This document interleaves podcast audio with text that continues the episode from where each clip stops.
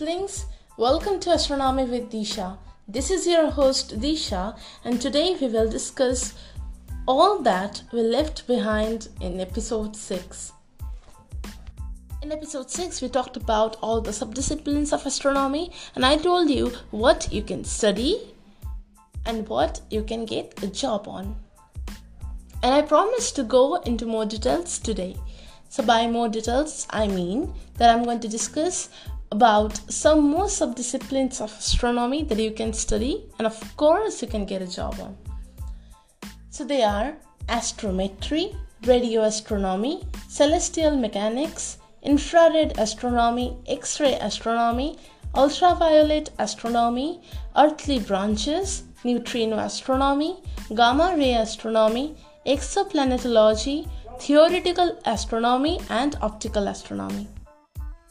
So let us see what they are.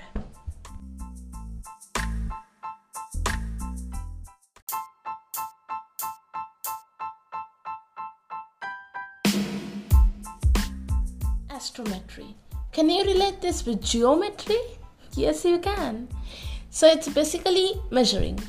Measuring what? Astrometry is measuring the position, motion, and magnitudes of stars. So, it is a branch of astronomy that involves precise measurements of positions and movements of stars and other celestial bodies. It provides the kinematics and physical origin of solar system and our galaxy, the Milky Way. So I hope you got a clear idea about astrometry and you probably will study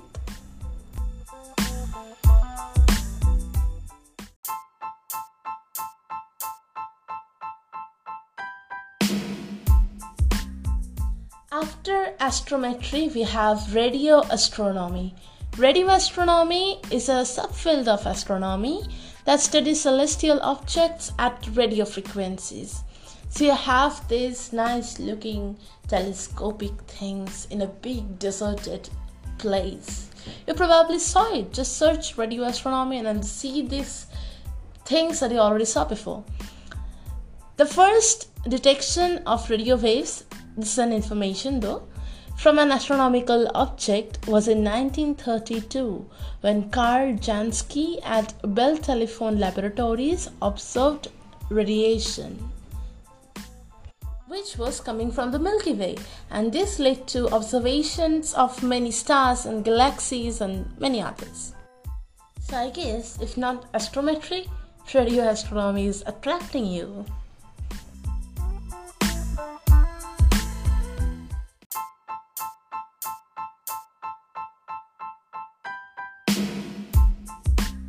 So, after radio astronomy, let us come to celestial mechanics.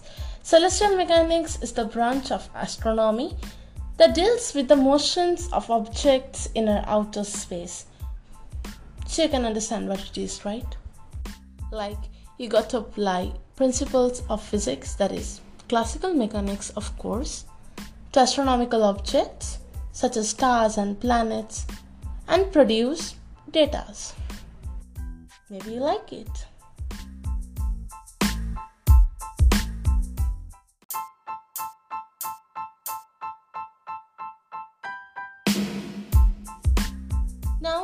Infrared astronomy. So, it is the branch of astronomy and astrophysics that studies astronomical objects visible in infrared radiation, that is, IR radiation. The wavelength of infrared light ranges from 0.75 to 300 micrometers. Infrared falls in between visible radiation, which ranges from 380 to 750 nanometers and submillimeter waves.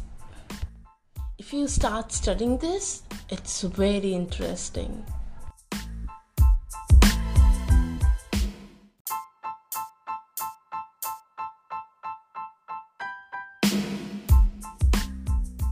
X ray astronomy is an observational branch of astronomy which deals with the study of X ray observation and detection from astronomical objects.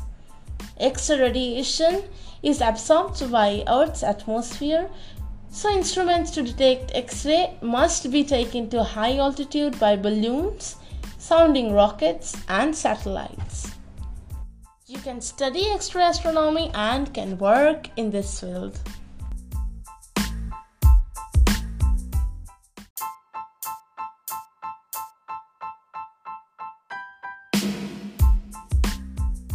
Ultraviolet astronomy. It is the observation of electromagnetic radiation at ultraviolet wavelengths between approximately 10 and 320 nanometers. Shorter wavelengths, higher energy photons are studied by X-ray astronomy and gamma ray astronomy. I'll come to gamma ray astronomy and I already discussed X-ray astronomy. Ultraviolet light is not visible to human eye. Yeah, so if you want, you can study this too.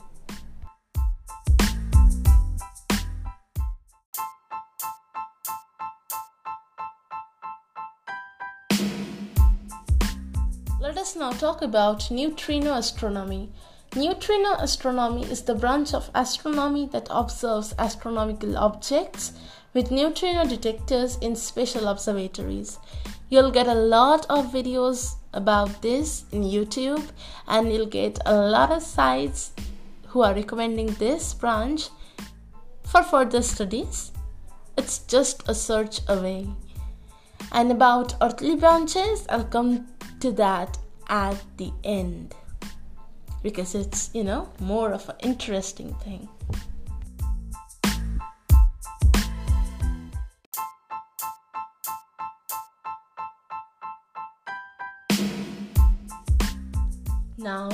Gamma ray astronomy. Gamma ray astronomy is the astronomical observation of gamma rays, the most energetic form of electromagnetic radiation with photon energies above 100 keV. Because radiation below that is classified as X ray. And I already discussed X ray astronomy. So you can study you see a variety of fields X ray astronomy, ultraviolet astronomy, gamma ray astronomy. It's amazing.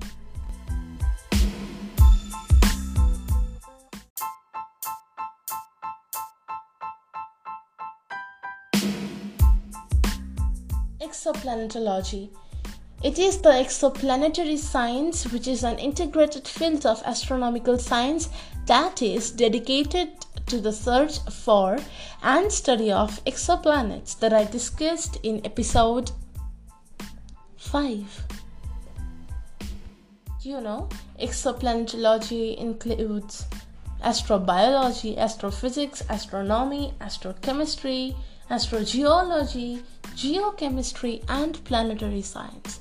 So it's a mix of all the subjects that you're in love with. A great choice for sure.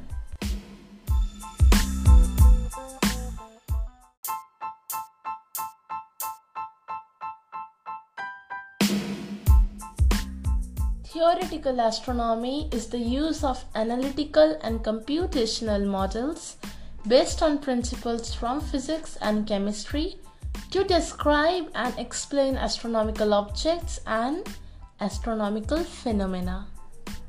So, you get to create theoretical models and observe a lot of interesting things.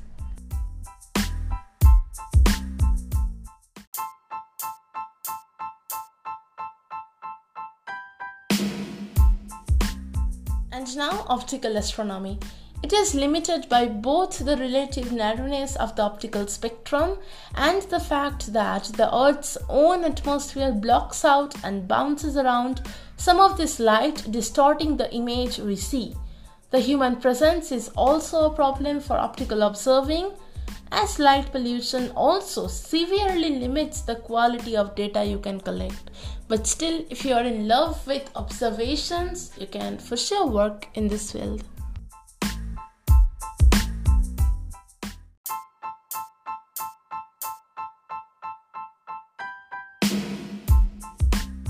And now, finally, the earthly branches.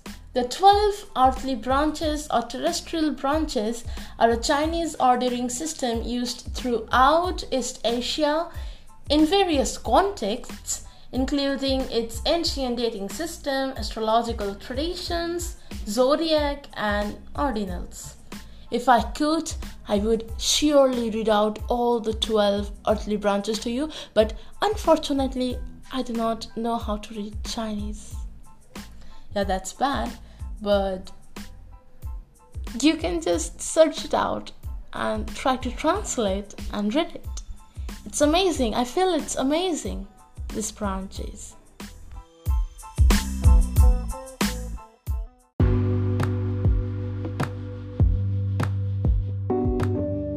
Okay, took two months, but we are finally at the end of job opportunities in space studies. Look, now you're so knowledgeable.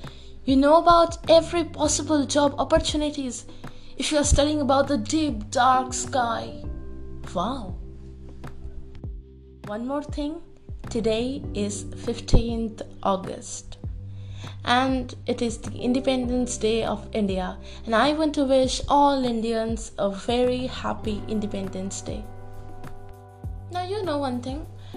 Yesterday I dreamed that I entered a black hole and came out of a white hole. I asked my physics instructor that what does it mean? He told me that probably I time traveled in my dream. Ever wondered what will happen if you can time travel? Well, that's a story for another episode. This podcast is brought to you by Disha. Keep an eye for further episodes.